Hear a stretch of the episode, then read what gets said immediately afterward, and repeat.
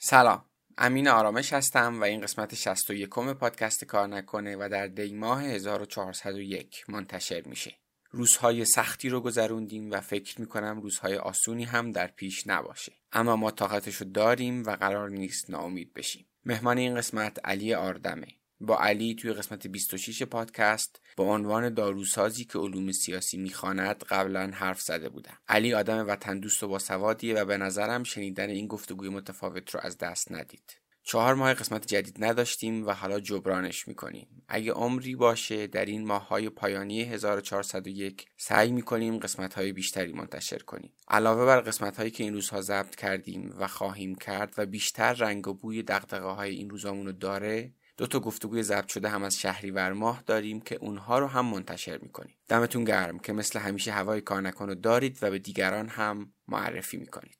اما قبل از اینکه بریم سراغ گفتگو می‌خوام یه خبری رو بهتون بدم. ما توی کار نکن یه دوره تولید محتوا و سئو داریم که کاملا از راه دوره و فکر کنم تا الان از همه استانهای ایران بچه ها تو شرکت کردن. این دوره هیچ پیش نیاز و محدودیت سنی هم نداره و توی اون ظرف زمان 8 هفته آدم ها رو از سطح مهارت صفر به جایی میرسونیم که آماده ورود به بازار کار میشن.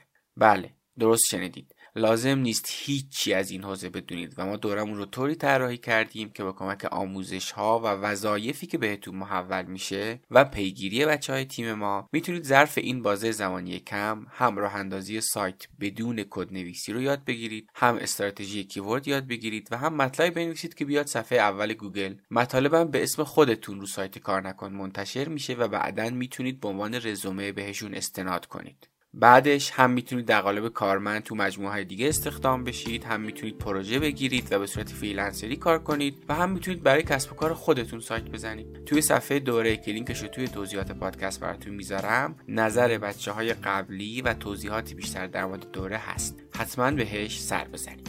خب بریم برای شنیدن گفتگوی من با علی آردم.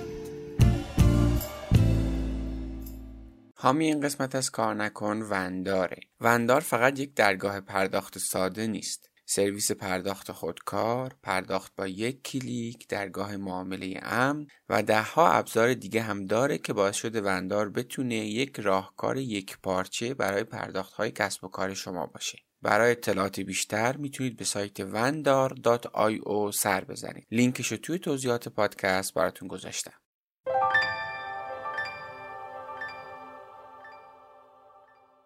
حامی این قسمت کار نکن بیت پینه بیت پین یه بازار حرفه‌ای خرید و فروش ارز دیجیتاله که می‌تونید بیش از 100 ارز دیجیتال رو تو اون به راحتی خرید و فروش یا نگهداری کنید. ثبت نام و احراز هویت تو بیت پین خیلی سریع اتفاق میفته و می‌تونید فقط با 100 هزار تومن بیت کوین یا هر رمز ارز دیگه ای که دوست دارید و در لحظه با کمترین کارمزد معامله کنید. بیت پین پشتیبانی 24 ساعته هم داره که اگه نیاز باشه می‌تونید هر ساعت از شبانه روز با کارشناسانشون در ارتباط باشید و ازشون کمک بگیرید. یکی دیگه از جذابیت های بیت پین مرکز جوایزشه که همیشه پر از جایزه های هیجان انگیزه مثلا اگه دوستانتون رو به بیت پین دعوت کنید علاوه بر جایزه های جذاب بخشی از کارمزد معامله دوستانتون هم بهتون تعلق می‌گیره. برای ایجاد تجربه کاربری بهتر اپلیکیشن اندروید و آی هم در دسترس شماست و می‌تونید باهاش قیمت های لحظه ارز دیجیتال رو ببینید و خیلی آسون معامله کنید. البته یادتون باشه بدون آگاهی از این حوزه وارد معامله ارزهای دیجیتال نشید. روی سایت بیتبین با مراجعه به بخش آکادمی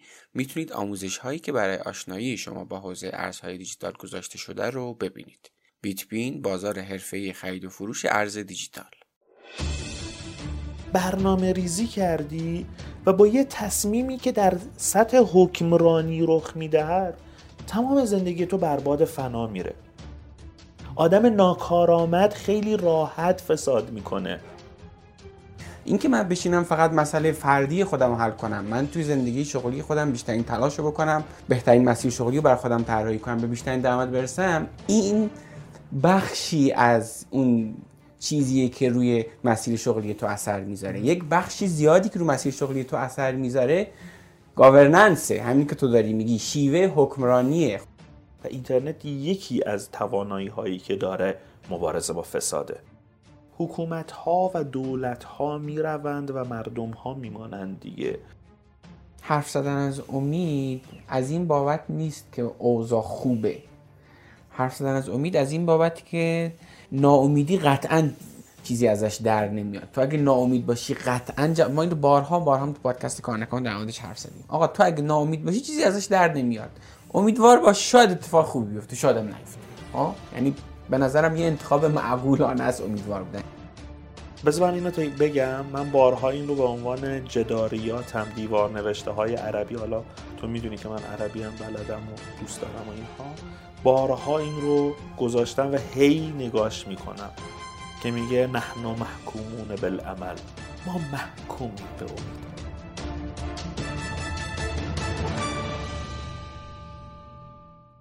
سلام علی. خیلی خوش اومدی دوباره به کار نکن. سلام ممنون از دعوت مجددت. فکر می‌کنی چقدر گذشته از دفعه قبل؟ توردر دو سال و نیم. دو سال دقیقا دو سال گذشته. ما توی دی 99 زد کردیم قسمت قبلی و و عجب دو سالی هم گذشته و عجب چند ماهی مخصوصا گذشته به ما. ما نزدیک سه ماه و نیمه که قسمت جدید نشتیم.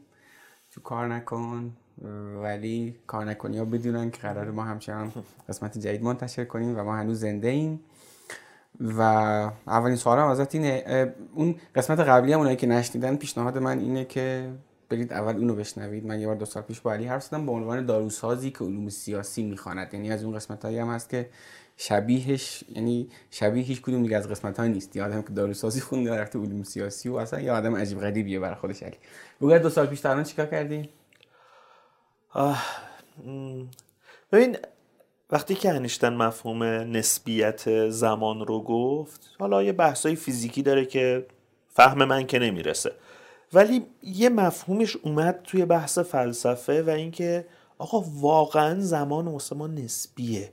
ما یه زمانی رو کش یه موقع زمان برامون کش پیدا می‌کنه. یه زمانی هم خیلی زود میگذره.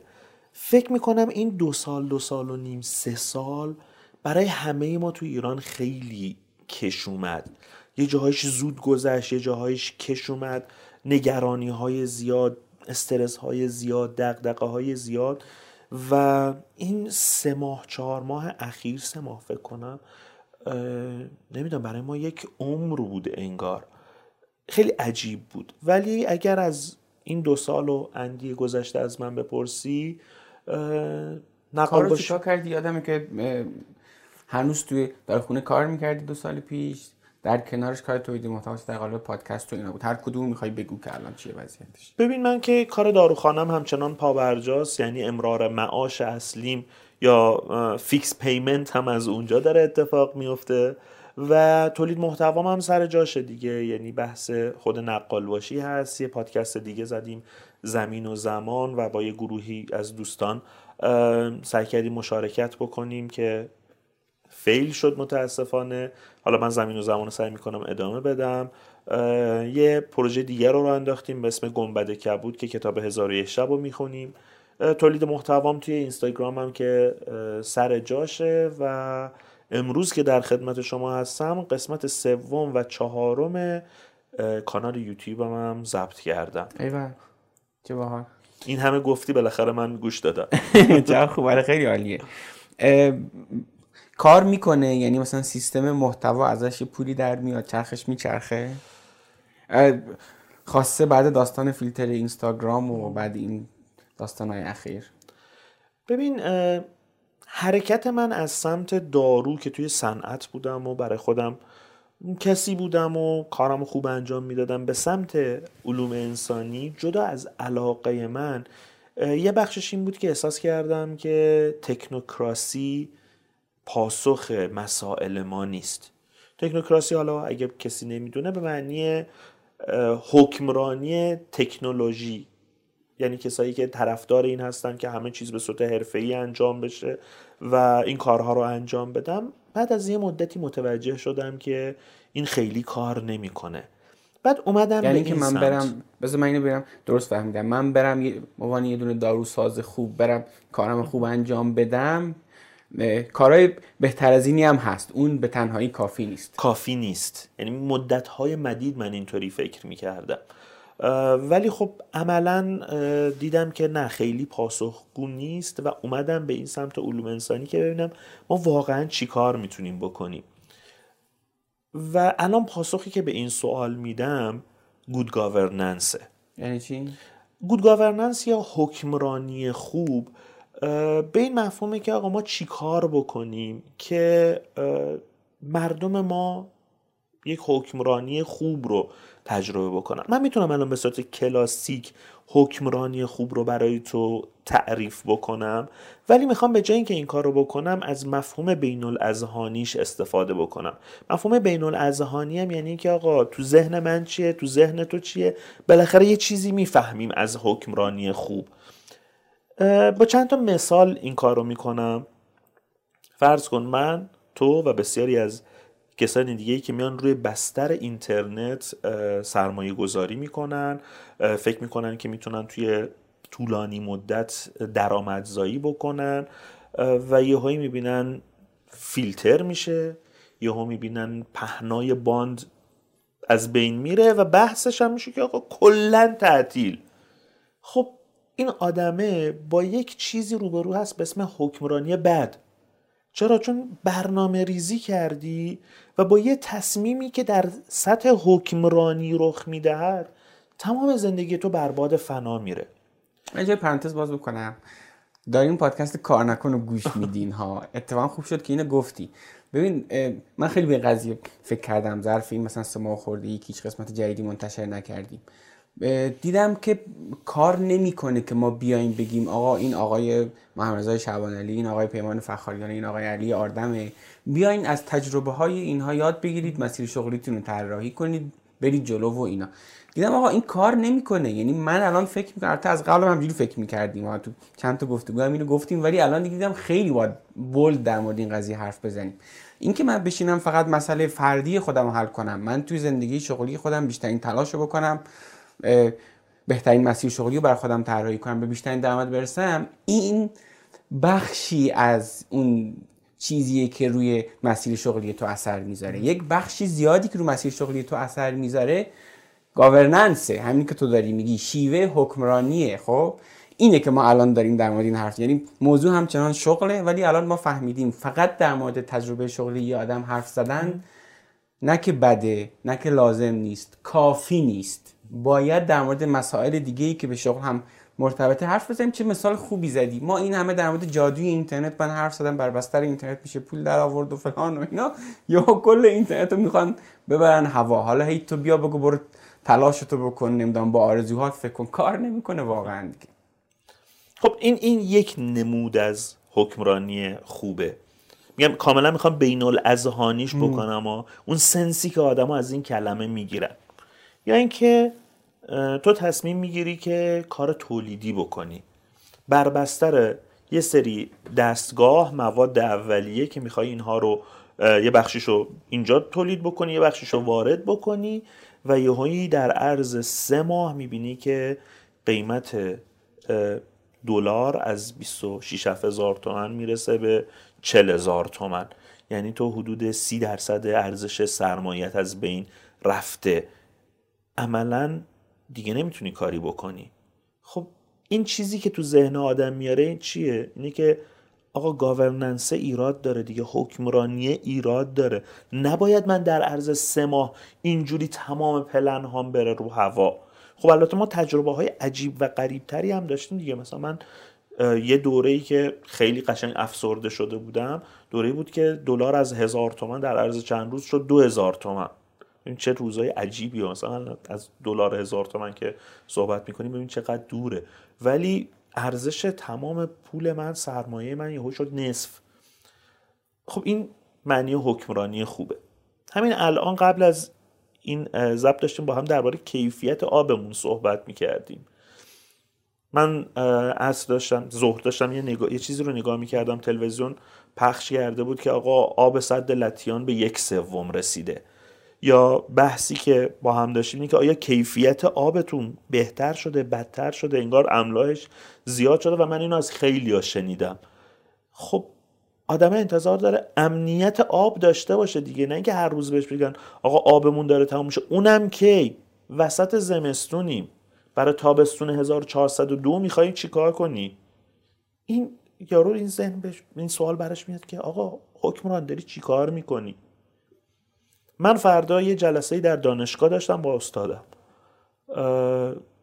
کی ستش کردیم؟ شنبه. گفتش که اگر سه شنبه به خاطر آلودگی هوا تعطیل نشد. داشتم میمدم داشتم چک می‌کردم اخبار رو دیدم. بله فردا هم غیر حضوری شد دانشگاه. معنیش اینه که استاد نمیاد دانشگاه بنابراین جلسه من هم لغو شده. و بعد سوال پیش میاد که آقا ما سالهای سال درگیر این بحث آلودگی هوا هستیم. هیچ بهتر که نشده هیچ بدتر هم شده. آخر سرم مثلا با دعا و آرزوی باد و باران و خب سوال پیش میاد که آقا حکمران داری چی کار می‌کنی؟ حالا من یه تیکه که کاملا قضیه رو خنده دار می‌کنه بهش اضافه کنم. همین الان که ما داریم حرف می‌زنیم تو کشوری که توی حتی شهرهای بزرگش احتمالا تو تابستون 1402 یک قطعی گسترده آب خواهند داشت. قشنگ شبیه یه دونه شرایط چیز آخر و زمانی تو این فیلم های هالیوودی دیگه. یه صبحی مردم تو اصفهان یا تهران یا مشهد شیره آبشون رو باز می‌کنن و آب تو ها نیست. به نظر من با این شیوه حکمرانی ظرف کمتر از سال این اتفاقی میفته این اتفاق قرار کمتر از سال احتمالا بیفته. ولی همین الان که ما داریم حرف می‌زنیم یه عده دارن با آب جلو خونهاشون رو دارن میشورن. یا وقتی می‌خوان ظرف بشورن دارن میریزن بحثی نیست که تقصیر اوناست یا هرچی. ها می‌خوام بگم حکمرانی خوب نبوده که این الگوی مصرف رو شکل داده. از این جنبش می‌خوام من حرف بزنم. یعنی در تایید حرفت که این تیکه همزمان هم خندهداره هم گریه داره تو یه سال دیگه آب برای خوردن نداری ولی الان دارین کار خیلی واقعا بده واقعا قضیه است. بعد اون برتر یا می‌دونی یه افسانه همیشه درباره ایران بوده که آقا شما اینجا خوب پول در بیار اشغال کن زندگی تو بکن. ولی الان کنکل اون آره. آره. ببین من موقعی که ماشینم رو خریدم تو ذهنم این بود که یه مدت دیگه این ماشینه رو میفروشم و یه ماشین مدل بالاتر می‌گیرم. کاری به این ندارم که الان اگر ماشینم رو بفروشم نمی‌تونم ماشین مدل بالاتری بگیرم. مسئله حتی اینه که ماشین مدل بالاتری نیست که من بگیرم. در عرض این پنج سال ماشینی وارد نشده. احتمالا ماشینایی که ما تویوتا سال ماشین ماشینی که پنج سال پیش وارد شده آخرین ماشین های صفر بوده که وارد کشور شده. خب این سوال پیش میاد که حکمران داری چی کار می‌کنی؟ حتی پول داره هم دیگه نمی‌تونه لذت لازم رو ببره. آقا هوا نداره. آب هوا نداره, دیگه. هر چقدر پول می‌خوای داشته باش واقعا. پس فردا امنیت نداره. حتی اون اتفاق هم ممکنه بیفته. و پول داره بخش بزرگشون تاجرن بخش بزرگشون صنعتگرن. همه اینها دارن حساب دو دو تا چهار تاشون می‌کنن با این تورم عجیب غریب و با این دلار عجیب و غریب خب داری چی کار می‌کنی؟ یا مثلا یه چیزی که یه زمانی من خیلی به دوستان می‌گفتم. می‌گفتم ببین توی این مملکت شما امکان رشدتون همچین هم کم نیست تا مثالی که می‌زدم خیلی از دوستای ما بودن که توی شهرستانی توی یک روستایی کوچیکی تونسته بودن درس بخونن رشد بکنن. اومده بودن مثلا دانشگاه تهران یا دانشگاه شهید بهشتی یا شریفی که از رشته های top مهندسی یا مثلا پزشکی و اینها رو خونده بودن. بعدش هم اومده بودن یه جایی شاغل شده بودن رشد کرده بودن مدیر شدن مدیر عامل شدن. احتمال داره خیلی از کسایی که تو دعوت کردی توی این برنامه ها وقتی نگاه بکنی خیلی background متمولی نداشتن. بله. ای بسا از شهرستان های دور هم اومدن خب این همیشه به نظر من یکی از نقاط قوت نظامی بود که توی کشور داشت حکمرانی می‌کرد. ولی ممکنه تو ازش بپرسی آقا دیگه چی می‌خوای؟ میگه ببین من درگیر یه سری مدیر حکومتی هستم که حرف منو نمی‌فهمه. بهش میگم آقا باید برای دارو این کارو بکنی. میگه نمی‌تونیم. آقا ارز می‌خوایم. چیکار کنیم؟ میگه نداریم. میگم آقا من محصول جدید اووردم میگه حالا برو تا ببینیم کی ثبتش می‌کنیم. و یه بخش بزرگی که همه این آدما باهاش درگیرن فساد ساختار و حکمرانیه. برای همینه که وقتی میگم آقا گود گاورننس یک مفهوم بین الاذهانیه لازم نیست من بگم بسم الله الرحمن الرحیم گود گاورننس مفهومی است در بله. حکمرانی که فلان آقا هممون داریم حسش می‌کنیم میفهمیمش و خب وقتی که این حکمرانی نبوده معلومه که من هم وقتی دو سال زحمت کشیدم به یه نقطه ای رسیدم که حالا می‌خوام برداشت بکنم و می‌دونم هی بابا برداشت کیلو چنده فکر کنم الان از اون تصمیمت که به حرف داروش شایگان گوش دادی گفت برو دواخونت رو بزن و اینا. فکر کنم الان خیلی از اون تصمیم راضی باشی که ول نکردی داروسازی و واقعا. آره واقعا چون که الان مجبور شدم دوباره شیفتامو زیاد بکنم حتی برای اینکه نمیچرخه. من همین امسال اجاره خونه ای که دارم میدم تقریبا دو برابر شد. خب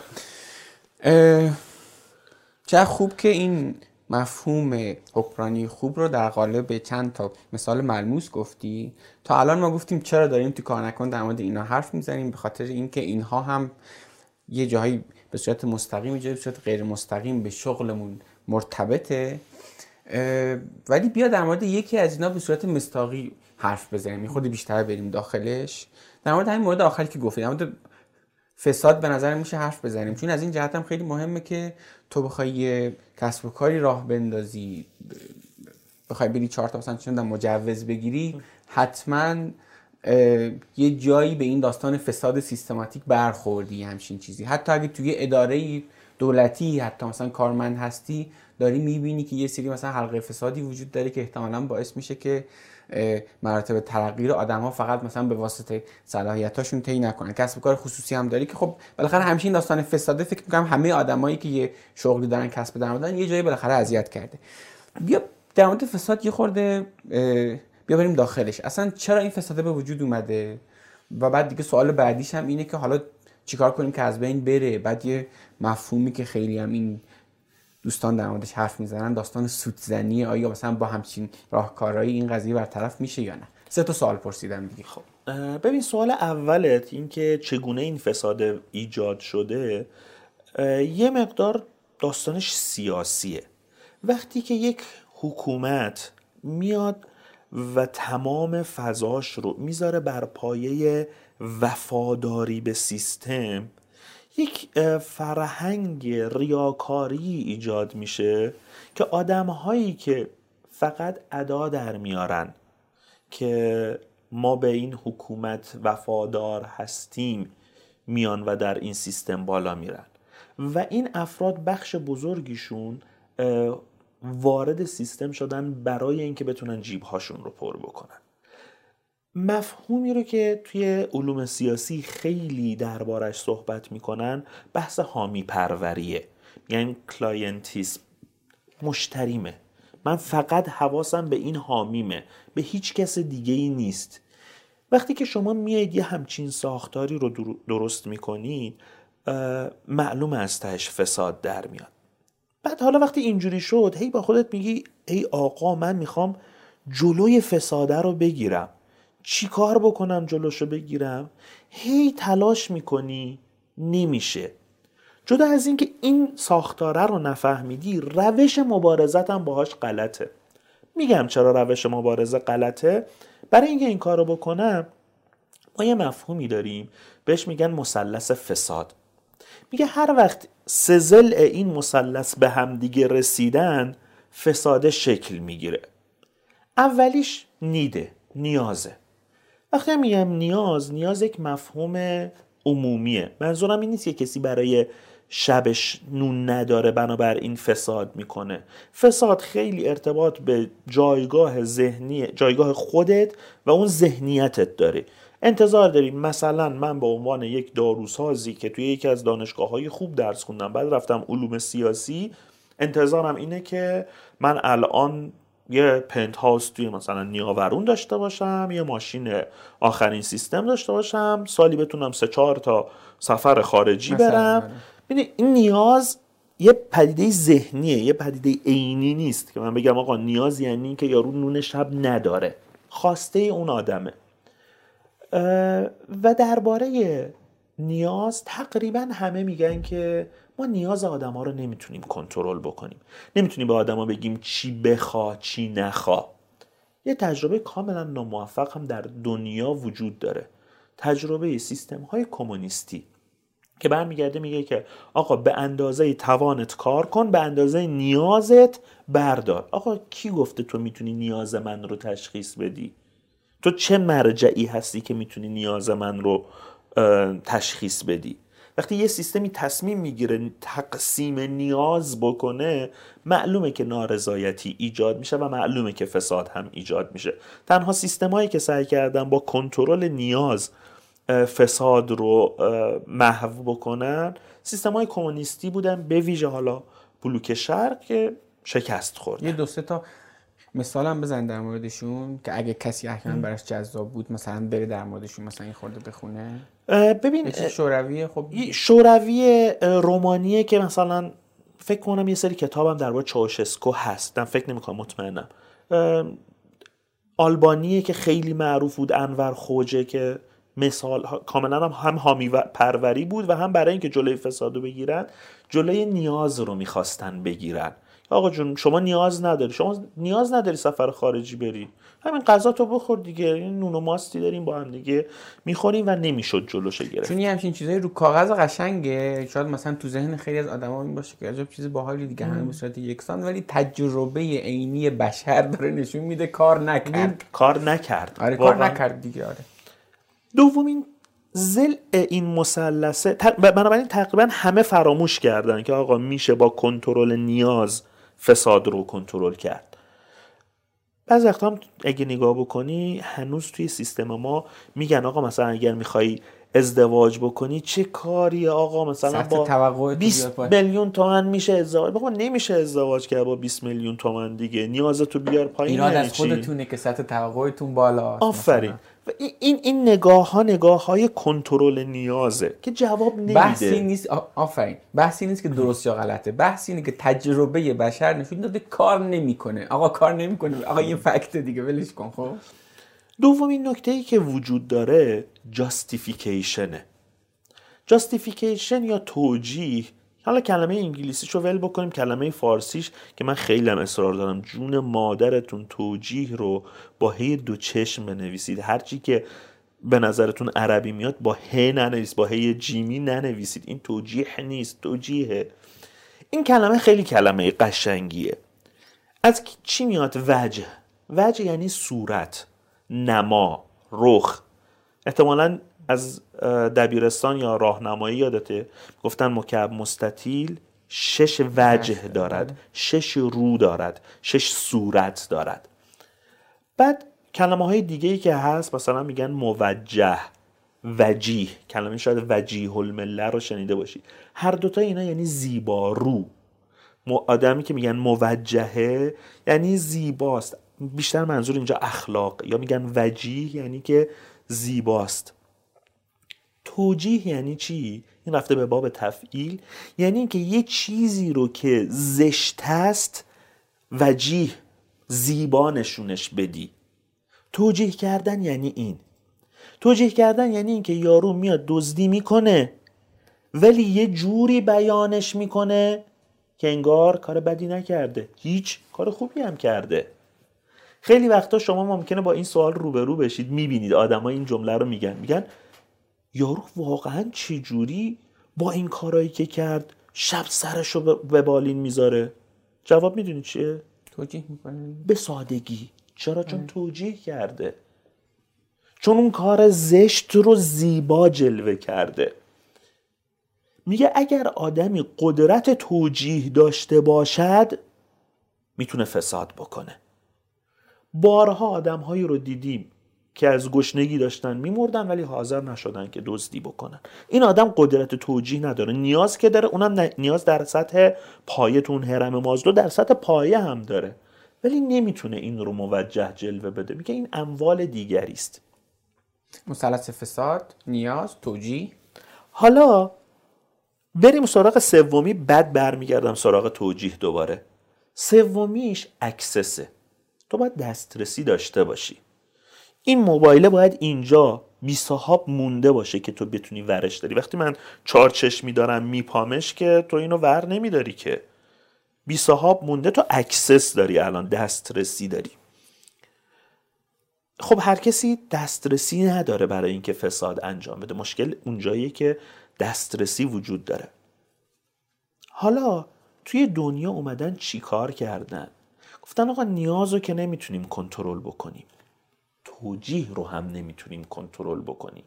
تمام سیستم های مذهبی تلاششون بر پایه این بوده که توجیه رو کنترل بکنن.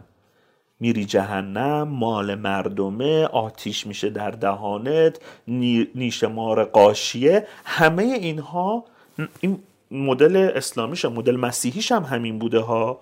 تلاش می‌کردن که این توجیه رو از آدما بگیرن. ولی همیشه خدا توجیه یک گام جلوتر از ادیان پیش میره. توجیه یه چیز ذهنیه. خب ببین اصلا کلمه ای که برای وجدان تو انگلیسی داریم چیه؟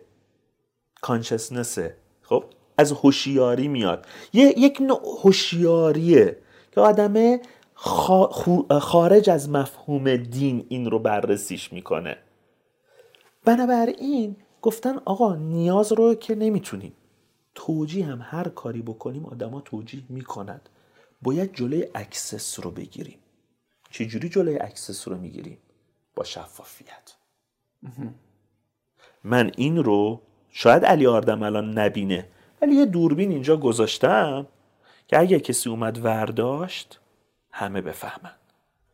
شفافیت به این معنی که همه ببینند. دوربینم دوربین گذاشتم که همه دسترسی داشته باشن و نه اینکه مثلا این دور اینو گذاشتم اینجا امینم وایساده من میرم بیرون یکی میاد اینو ور میداره. به همین میگه همین بیا این پنج تومنم مال تو چشتو ببند. نه یه دوربینی گذاشتم که همه, همه. می‌تونن ببینن. این بحث اتاق شیشه ای که انجام میشه مال همینه. حالا چرا ما نمی‌تونیم این کارو بکنیم؟ چون وقت با حامی پروریمون چی کار کنیم؟ بنابراین میریم تو همون سیستم کلاسیک خودمون که یعنی چی؟ یعنی چی؟ مثلا با, یعنی ببین شما رفیق منی. من آوردمت سر کار. و گذاشتمت سر کار برای اینکه جایگاه منو تقویت بکنی. اصلا به همین دلیل اووردمت نه به دلیل اینکه آدم توانمندی هستی. حامی منی. بله. حالا اگر تو دزدی بکنی و من بات برخورد بکنم کی از من حمایت بکنه؟ بنابراین اگه شفافیت بذارم و همه بفهمن وقتی خیلی بد میشه که. من وقتی حتما باید امیدو بندازم بیرون. پس زینفعان این ناکارآمدی ببین من این قضیه رو درست فهمیدم. زینفعان ناکارآمدی دشمن اول شفافیتن. بدون شک. بدون شک. چون ناکارآمدی و فساد دو بال پرواز یک پرنده هستن. ما میگیم حیف و میل. حیف یعنی ناکارآمدی میل یعنی دزدی. و این دوتا به همدیگه مرتبطن. نمی‌تونی از هم جداشون بکنی. آدم ناکارآمد خیلی راحت فساد می‌کنه. من یه توضیح هم بدم. این بحث به نظر من اصلا بحث فانتزی نیست. اصلا بحث غیر واجبی نیست. اینها باعث میشه که تو یه سیستم ناکارآمد داشته باشی وقتی فساد داری. سیستم ناکارآمد باعث میشه که وضعیت اقتصادت بد بشه. وضعیت اقتصاد باعث میشه که تعداد آدم های فقیر بیشتر و بیشتری داشته باشی. و فکر می‌کنم همه کسایی که دارن اینو میشنون احتمالا اتفاق نظر داریم همه با هم که آقا این کم کردن فقره و شکم گرسنه آدم ها مسئله جدیه و راه حلش یکی از راه حلاش اینه که شما بری با مسئله فساد برخورد کنی و فقط بهشون نمیدم قوت روزانشون رو بدی اون کار نمی‌کنه. راه حلشون نیست. اینه. یعنی اینم جنسی از راه حل همون مسئله است. بنابراین چیز بسیار مهمیه. یه سوال دیگه هم پرسیدی. بحث سوت زنی بود یا ویسل بلوئر ها اینا اتفاقای غربیه دیگه. یعنی اونها میان یه سوت زن دارن. میاد سوت می‌زنه که آهای من اینجا یه فساد دیدم یه خطا دیدم. مثل یک داوری که اول اینکه اون داره تو اون اتاق شیشه یه رخ میده. یعنی اون کسیه که به همه چی دسترسی داره و خیلی راحت می‌تونه این کار رو انجام بده. اما جدا از اون توی این کشورها این سوت زنی ها منجر به یک سلسله واکنش میشه. مثلا میگن فلانجا فلان مدیر دزدی کرده. بعد میان ببینن آیا دزدی کرده نکرده حسابها رو خیلی جدی بررسی می‌کنن میره دادگاه دادگاه نگاه می‌کنه یارو میاد حرف می‌زنه. آقا واقعا این اتفاق افتاده. چون خیلی وقتا هم این سودزنی ها دعواهای دوتا بیزنس دعواهای دوتا جناح سیاسی میره دادگاه دادگاه به شدت بررسی می‌کنه و آخر سر میگه بله فساد محرز است. حالا پشت‌بندش مهمه. پشت‌بندش اینه که یارو میگه که چی شد که این فساد رخ داد؟ میگه آها اینجا ما این access ه رو ایجاد کرده بودیم. اینجا ما ساختارهامون ایراد داشت. اینجا یک کاری کردیم. یه دسترسی اضافه به این آدم دادیم که می‌تونه این کارو بکنه. چه فرایندی و کجای سیستم باید اصلاح بشه که تکرار نشه؟ و معمولا این سودزنی های بزرگ منجر به یک تعیین قانون میشه یه اکت میشه. کلمه که استفاده مثال تو ذهنت هست که می‌خوای ببین الان نه. کاش مثلا قبلش نگاه می‌کردم. ولی بارها و بارها این اتفاق افتاده که نگاه می‌کنی. یعنی خروجی سوت‌زنی صرفا تنبیه کردن اون آدمی که فساد داشته نیست. که اون هم هست. plus تغییر قانون تغییر فرایند تغییر یک بخشی از سیستم که تونسته یه همچین access ی فراهم کنه برای اون آدم که همچین فسادی رو دقیقا. بنابراین ببین حالا تو ایران کار می‌کنه؟ meanwhile که این اتفاقات نیفته نه. بنابراین ببین می‌خوام بگم که فساده یک امر سهل ممتنعه. از یه طرفی نگاش که می‌کنی می‌بینی بله دیگه مثلا شما می‌تونی با این مدل مدل های دیگه ای هم هست آدمایی که توی مبارزه با فساد کار کردن می‌تونید مثلا برید باهاشون صحبت بکنید ببینن مدل های دیگه ای هست. ولی مثلا من یه مدل رو الان گفتم. با همین یه مدل که مدل روانشناختی بیشتر هم شما خیلی راحت می‌تونید پلن بریزید. ولی انگار انگیزه نیست دیگه. و چون ما توی ایران اون تغییر قانونه اون تغییر فراینده معمولا اتفاق نمیفته معمولا سودزنی ها هم خیلی کار نمی‌کنه. به صورت مستاقی من مثلا وحید اشتری الان تو ذهنم میاد. یعنی به نظرم از این آدم دیگه خودیتر سودزن خودیتر دیگه خیلی سخت میشه پیدا کرد دیگه. به شدت پیشنهاد می‌کنم به دوستانی که خاصه اونایی که فکر می‌کنن این شیوه حکمرانی هنوز می‌تونه آینده بهتری برای ایرانیان فراهم کنه برن داستان وحید اشتری رو در موردش بخونن. بیشتر نمیشه بازش کرد خطر گونی وجود داره. خب خیلی خب پس تو گفتی که داستان شفافیته و اون اتاق شیشه یه جورای شرط لازم کم کردن فساده. در مورد این داستان شفافیت توضیح بیشتری نیاز نیست بدی. چون من فکر می‌کنم مثلا یه ابزار خیلی خیلی مهمش هم اینترنته. یعنی مثلا ما در مورد اینترنت که حرف زدیم هم از نظر کسب و کار که میاد تسهیل می‌کنه شغل ایجاد می‌کنه کلی خوبی داره که در موردش حرف زدیم. فکر می‌کنم اینجا خیلی داره کمک می‌کنه دیگه نه؟ به شدت. چون که ببین اینترنت یکی از ابزارهای لازم بوده برای اینکه همه بتونن ببینن که چه اتفاقی داره میفته. یعنی الان شما خیلی راحت می‌تونید قراردادها رو بذارید روی سایت ها دسترسی آدم ها زیاد بشه. یه مدل هایی حتی وجود داره که دارن از دموکراسی های مستقیم صحبت می‌کنن. دموکراسی مستقیم ما, ما دو نوع دموکراسی داریم. میگن دموکراسی مستقیم و دموکراسی غیر مستقیم. دموکراسی مستقیم اون چیزیه که در یونان باستان خیلی مد نظر آدم ها بود. یعنی اینکه آدما جمع بشن در میدان شهر در یه جایی که همه می‌تونن شرکت بکنن و بیان درباره یه موضوعی رأی گیری بکنن. آقا با اسپارت بجنگیم یا نجنگیم؟ و همه نظر میدن و اون نظر اکثریت به نتیجه برسه. اما خب وقتی که شهرها بزرگ میشن و امکان پذیر نیست همچین چیزی بهش میگن دموکراسی غیر مستقیم یا دموکراسی نمایندگی. شما یک نفر رو به اسم علی آردم انتخاب می‌کنید نماینده شما میشه میره توی اون پارلمانه و حافظ منافع شما قراره بشه. توی الان بحث های اینترنت میگن آقا الان این امکان وجود داره که همه بتونن رأی بدن درباره یه چیزی ها خیلی هم جذابه ها. چرا این کارو نمی کنید و برای اینکه آدما بتونن هوشمندانه رأی بدن احتیاج به اطلاعات دارن. می‌تونن همه چیز رو ببینن. مثلا میگن که آقا می‌خوایم علی آردم رو به عنوان نماینده جای انتخاب بکنیم بره مثلا مذاکره بکنه. فرض کنید جنگ اوکراین و روسیه است. علی آردم به عنوان مذاکره کننده قراره بره. آیا موافقید علی آردم بره؟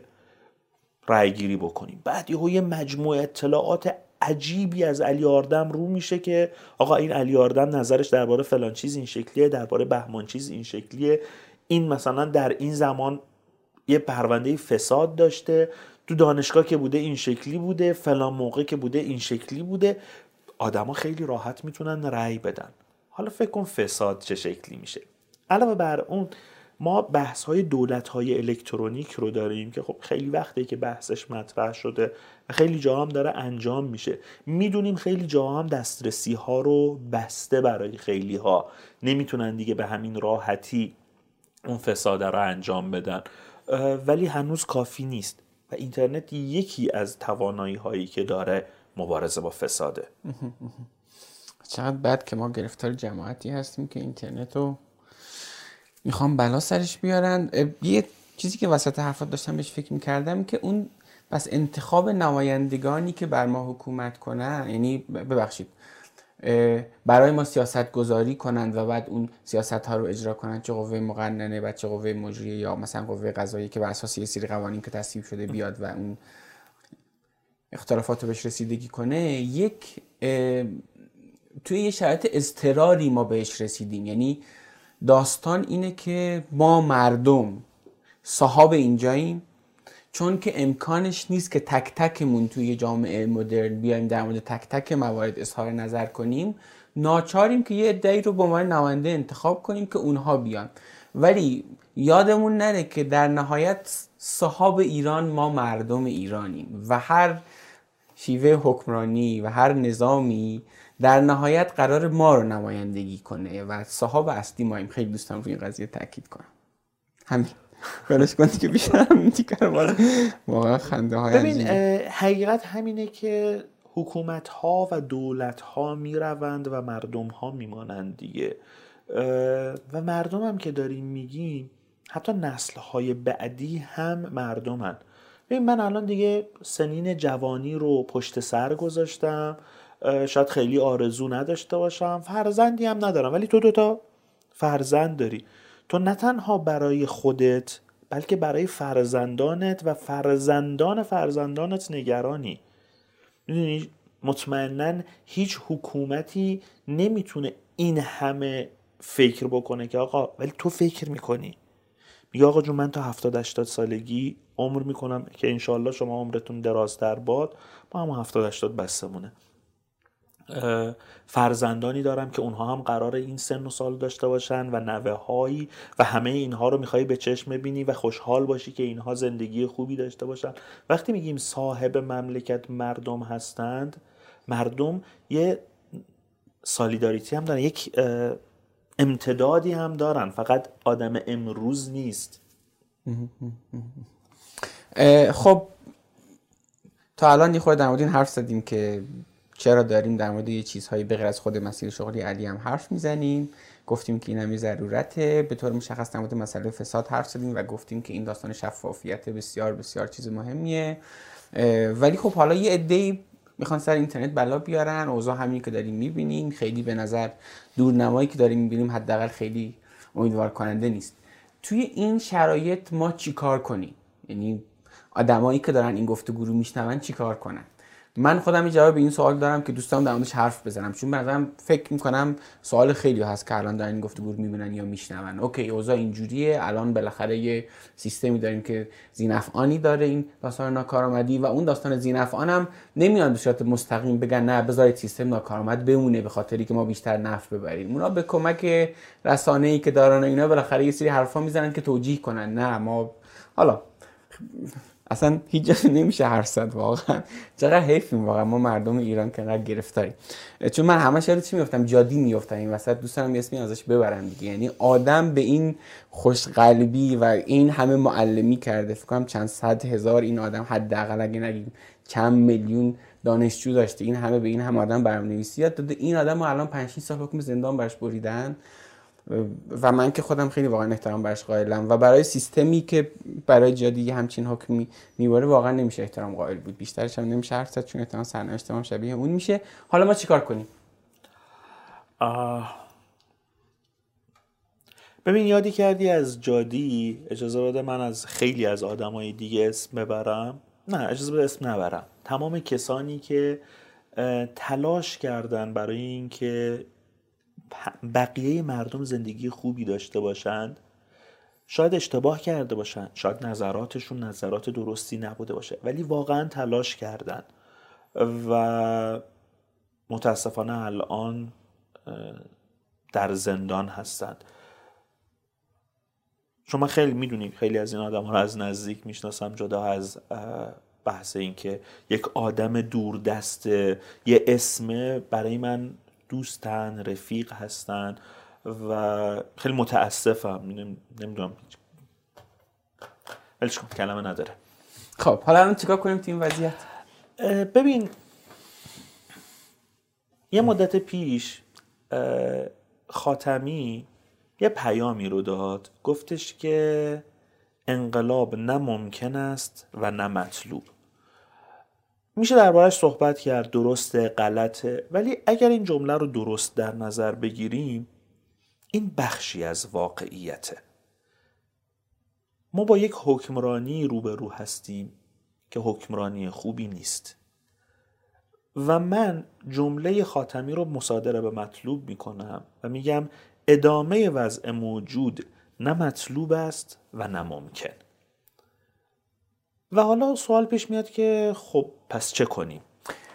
به طور مشخص علی دوست دارم یه آدم آقا الان مثلا یه دونه جوونه نشسته توی زاهدان ما یا توی اهواز یا توی کاشان یا توی مشهد کسب و کارش بر بستر اینترنت بوده به مشکل خورده یا نه اصلا یه دونه مغازه اصلا یه دونه کافینت داشته یه دونه چه می‌دونم سوپرمارکت داشته به خاطر قیمت ارز همه چیش اینجوریه ناامیده و اوضاع روحی خوبی نداره. من فکر می‌کنم الان ما چند میلیون یا چند ده میلیون ایرانی داریم که یا افسردن یا در معرض افسردگی هن. توی این شرایط این آدم چی کار کنه به نظر تو؟ بمیم ما دو راه در این حالات داریم. در حالتی که احساس می‌کنن حکمرانی نمی‌تواند منافع تک تک اشخاص رو تأمین بکنه. کلمه هاشو من اجازه بده انگلیسی بگم چون همش هم رو آره. یا ریفورم یا رولوشنه متأس چرا میگم ریفورم؟ به دلیل اینکه این کلمه مثل بسیاری از مفاهیم دیگه توی ایران انقدر دستمالی شده و انقدر مبتزل شده که آدم جرات نمی‌کنه بگه اصلاحات. یه مدت پیش من یه مطلبی رو نوشتم درباره شبه اصلاحات و برای اینکه این کار رو بکنم اومدم ایسلند رو مثال زدم که اینها دچار بحران مالی جدی شدن مردم ریختن توی خیابون ها و معروف شد به پاتسن پنز رولوشن انقلاب دیگو قابلمه یا انقلاب ظروف آشپزخانه. چرا؟ چون که مردم میمدن تو خیابون شروع می‌کردن کوبیدن رو این دیگ قابلمه هاشون و می‌گفتن که آقا وضعیت مالی ما رو شما به فنا دادید. داستانش هم یه بحرانی بود که بحران مالیشون بود.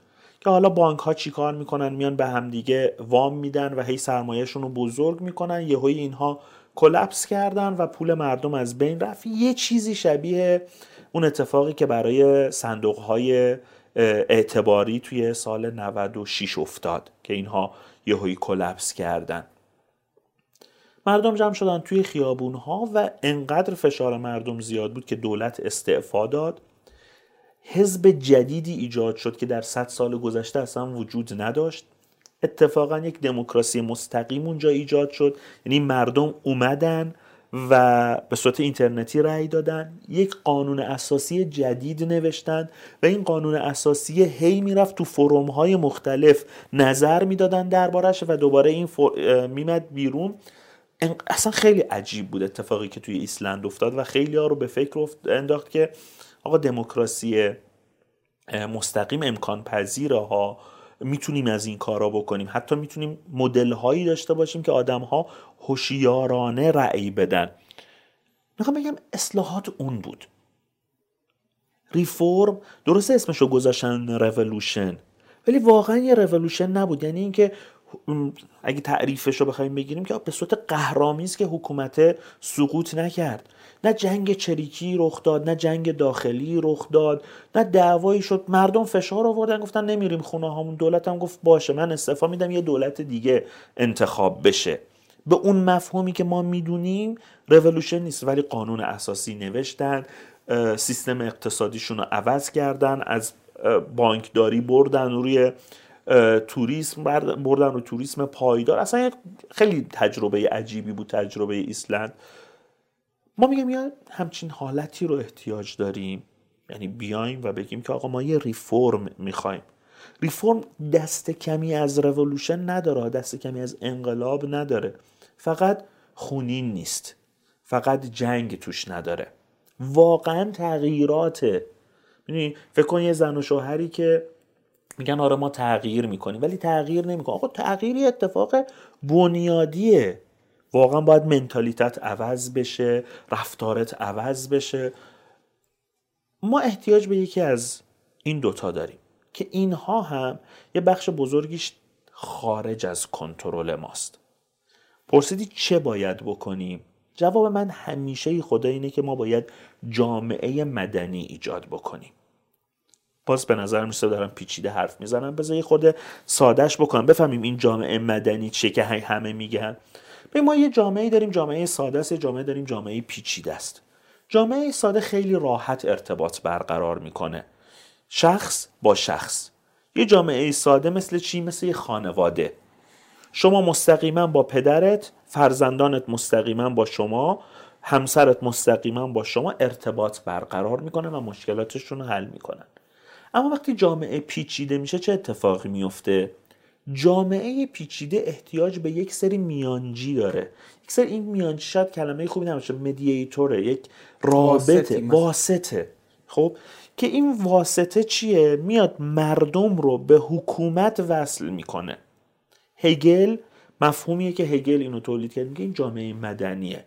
بعدها بسیاری از اندیشمندان چپ و راست از این جامعه مدنی استفاده کردند حتی وقتی می‌خواستن استالین رو محکوم بکنن می‌گفتن آقا این مارکسیست هایی که می‌خواستن استالین رو محکوم بکنن می‌گفتن این کاری که تو داری می‌کنی زورکی داری آدم ها رو می‌خوای کمونیست بکنی یا مارکسیست بکنی یا جامعه کامل درست بکنی نمیشه. جامعه مدنی تو درست بکن. هر گونه رابطه مستقیم فرد با حکمرانی محکوم به شکسته. محکوم به شکسته.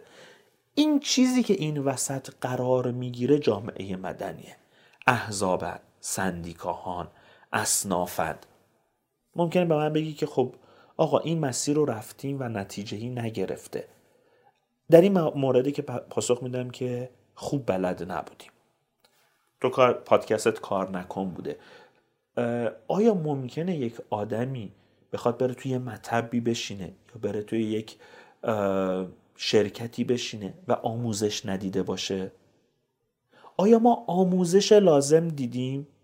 به نظر می‌رسه که توی غرب داره یک بیسی از آموزش ها رو به آدم ها میده. یه مقداری که براش لازمه برای اینکه فهم داشته باشه. بفهم آقا چه اتفاقی داره میفته آیا ما این رو داریم؟ آیا می‌فهمیم اصلا دموکراسی چیه؟ آیا می‌فهمیم احزاب چیه؟ همین کلمه جامعه مدنی می‌دونیم یعنی چی؟ انقلاب ها چه شکلی رخ میدن می‌دونیم یعنی چی؟ حقوق اقلیت یعنی چی؟ حقوق اکثریت یعنی چی؟ چه راهکارهایی برای اینها وجود داره؟ به نظر من در یک جامعه مثل جامعه ما که همه چیز سیاست زده است. چرا؟ چون یک حکمرانی داری که داره روی تو دائما تأثیر می‌ذاره و تأثیرش تأثیر عمیقیه. شما احتیاج به یک دانش پایه داری. یعنی اصلا حالت ایدئالش این بود اصلا حالت ایدئالم نه. باید این گونه می بود که ما 95 درصد مردم عادی تنها کاری که تو زندگی انجام بدیم زندگی کردن باشه واقعا. و سازوکاری وجود داشته باشه که ما بتونیم نخبگانی که واقعا ما رو نمایندگی می‌کنن نخبگان مملکتمون رو انتخاب کنیم و اونها بتونن برای ما قانون بنویسن قانون اجرا کنن و و, و. ای کاش اینجوری می بود ولی الان اینجوری نیست دیگه. الان مثلا ممکنه دی بحث کنن بگن نه هست و فلان اینا. میگم آقا واقعیت میدانی داره نشون میده که اوضاع خوب نیست. داریم میریم تای درده دیگه. ناچاریم از این آگاهی داشتنه. شاید یه روزی ما هم به اونجایی برسیم که کار اصلیمون زندگی کردن باشه. من بیام پادکستم رو درست کنم. شما برید کسب و کارتون راه بندازین. هر کسی اصلا ما چرا با تو پادکست کار نکنیم نبود این چیزا حرف بزنیم؟ ما فقط می‌خوایم زندگی کنیم و چیزی بیشتر از این نمی‌خوایم. ولی توی این بره از تاریخ و توی این تیکه از جغرافیا اون چیزی که من از حرفات فهمیدم اینه که ناچاریم که بدونیم. آگاه باشیم که بقیه کشورهای دنیا توی همچین موقعیتی چه کاری کردن ما چه کارهایی می‌تونیم بکنیم و و و. درست فهمیدم حرف تو بدون شک. به ویژه که ببین خیلیا مثل من البته من کاری نیستم و من حرفای بقیه رو دارم بلغور می‌کنم. خیلی نمی‌تونم بگم که آقا من اندیشمندی هستم. من کاری نیستم که. می‌خونم و به نظرم اون چیزی که جالبه رو انتخاب می‌کنم. خیلی معتقدن که تاریخ یک دوره. هی تکرار میشه. چرا هی تکرار میشه؟ چون که آدم ها تغییر نمی‌گیرن. نه تغییر خیلی عجیب غریبی که نمی‌کنن. ما همون آدمی هستیم که سه هزار سال پیش بودیم چهار هزار سال پیش بودیم. با جاه طلبی های خودمون با بخلمون با حسدمون با تمام ویژگی های مثبت و منفیمون. بنابراین وقتی در موقعیت های نسبتا یکسان قرار می‌گیریم رفتار نسبتا یکسانی هم نشون میدیم. و وقتی که نمی‌دونیم که آقا این منتج به چه اتفاقی میشه دوباره تکرارش می‌کنیم. یه آدم عاقل یه بار دستش رو می‌زنه به یه بخاری و میگه سوختم. بار دوم که این کار رو نمی‌کنه که. تاریخ مثل تجربه زندگی ماست. چون تو تجربه کردی که یک جسم گرم تو رو میسوزونه دیگه این کار رو نمی کنی ما باید تاریخ بخونیم. ما باید یه سری دانش پایه داشته باشیم برای اینکه بتونیم گپ و گفتی بکنیم. برای اینکه بتونیم نقش واقعی خودمون رو در جامعه بازی بکنیم. یعنی ما مثل آدمایی هستیم که رفتیم در فرض کن بخش فروش یه شرکت ولی نه کالامون رو می‌شناسیم نه رقبامون رو می‌شناسیم نه مفهوم فروش رو بلدیم نه استراتژی فروش بلدیم. خب معلوم اشتباه می‌کنیم. که این البته گفتم که نباید این گونه می بود ولی این گونه هست. جواب منم به این سوال این که الان چی کار کنیم اینه که قبل از هر کاری حالا شاید براتون جالب باشه اصلا بدونی جواب من به این سوال چیه. به نظرم قبل از هر کاری باید امیدوار باشیم. ببین حداقل از خود من اگه مثلا 5 6 سال پیش 10 سال پیشم اگر مثلا میپرسیدی حرفم این بود که ما اگر یک روزهای خوبی در انتظارمون باشه توی افق چند ده سال جلوتر ناچاریم از یک دره بد بگذریم. و به نظرم الان تو همون دره بده ایم یعنی این روزها قابل پیش بینی بود. اصلا مطلوب نیست ولی این اتفاقات باید میافتاد. خب؟ به نظر من. ای کاش که نمیافتاد ای کاش که مثلا اینجوری نمی بوده ای کاش که ما یه دونه نظام کارآمد داشتیم ای کاش فساد نداشتیم و و و و ای کاش مسئله هوا نداشتیم مسئله آب نداشتیم. ولی الان داریم. برای اینکه این مسائل حل بشه به هر شیوه ای به نظرم این روزهای بد باید میومد و ازش باید رد می‌شدیم. حالا به دلایل. توی این دوران ناامید شدن که قطعا اشتباهه. خب؟ قطعا باید امیدوار بمونیم. از منظر فردی من به شدت پیشنهاد می‌کنم که آدم ها علاوه بر اینکه امیدشون رو حفظ می‌کنن به فکر توسعه فردی خودشون حتما باشن. اگر به فکر یادگیری یه دونه مهارت حتی اگه بخوای اجرام پس فردا مهاجرت هم بکنی اینکه بشینی الان فقط تو خونه بشینی قصه بخوری فقط توییتر چک کنی نمیگم در جریان اخبار نباشید. در جریان اخبار هم باشید ولی محدود کنن آدم ها دسترسیشون رو به اخبار. چون چه می‌دونم یه ساعت تو روز مثلا خب؟ باقی زمان رو برای توسعه فردی خودشون وقت بذارن که حالشون هم بهتر باشه چه اگه روزی هم خواستن از ایران برن بالاخره به اندازه کافی مهارت داشته باشن. و از منظر اجتماعی هم همون چیزایی که تو گفتی یعنی بالاخره آدم آگاه باشن و بدونن و باقی کشورها رو بدونن همین همین اینو فقط من می‌خواستم بگم. نمی‌دونم تو چیز داری که بخوای اضافه کنی بهش؟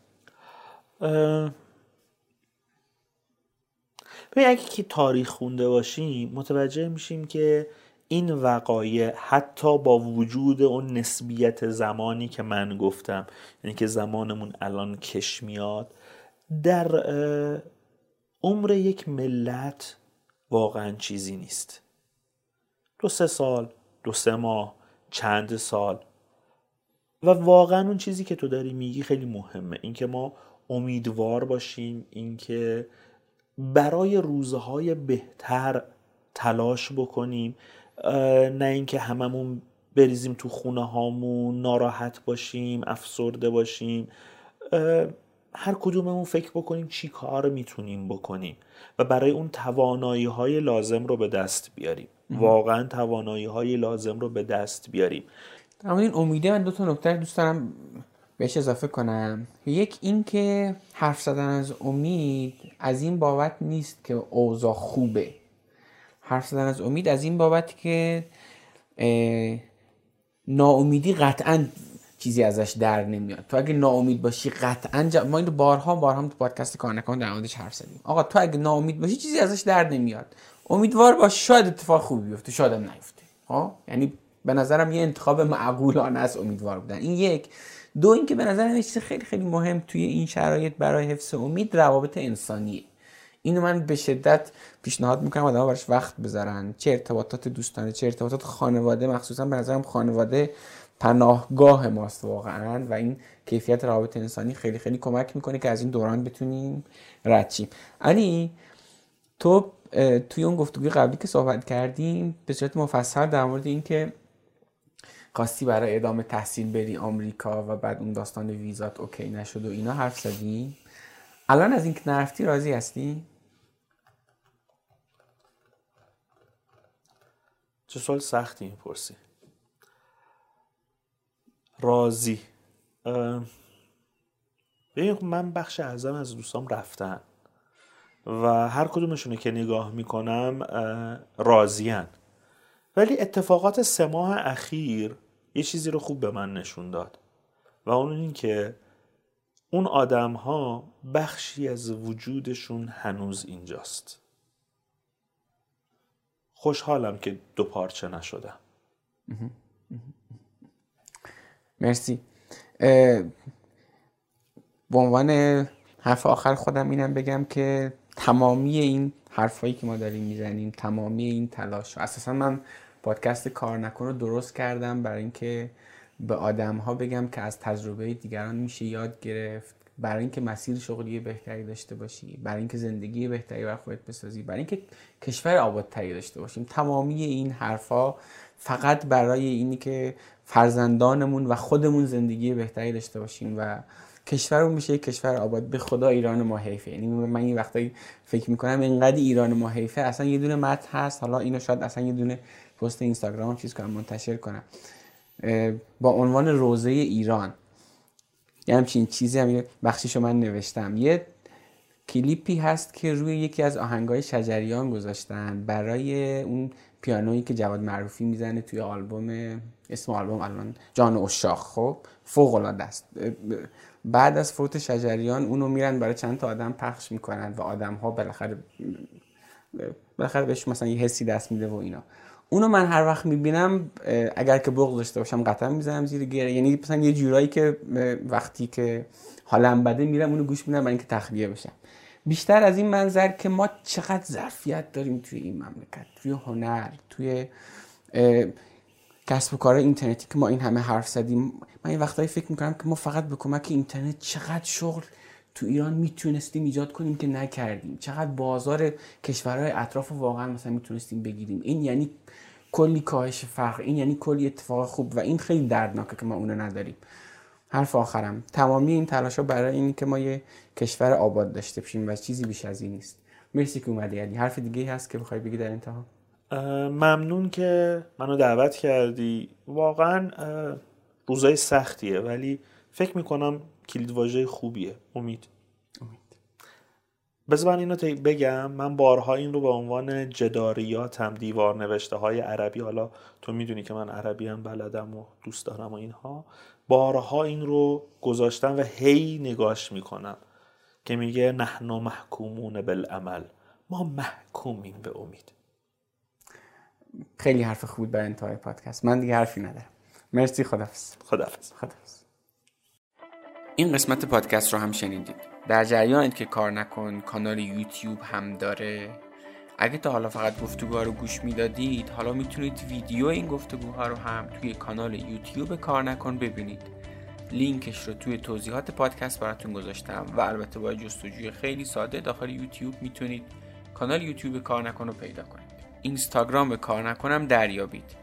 اونجا با استوری کردن قسمتی که دوست داشتید می‌تونید کار نکن رو به دیگران معرفی کنید. البته یادتون نره حتما بنویسید چرا از اون قسمت خاص خوشتون اومده. ممنونم از حامیان این قسمت مجموعه های بیتپین و وندار. و ممنونم از شما که کار نکن رو میشنوید. به من لطف دارید. برام کامنت می‌ذارید. حقیقتا با دیدن هر دونه از کامنت های شما من کلی کیف می‌کنم و انگیزه می‌گیرم که این راه رو ادامه بدم. دمتون گرم که کار نکن رو هم میشنوید و هم به دیگران هم معرفی می‌کنید. امیدوارم شما هم داستان کار نکن خودتون رو بسازید و یه روز شما مهمان کار نکن باشید و از داستان شما بگید.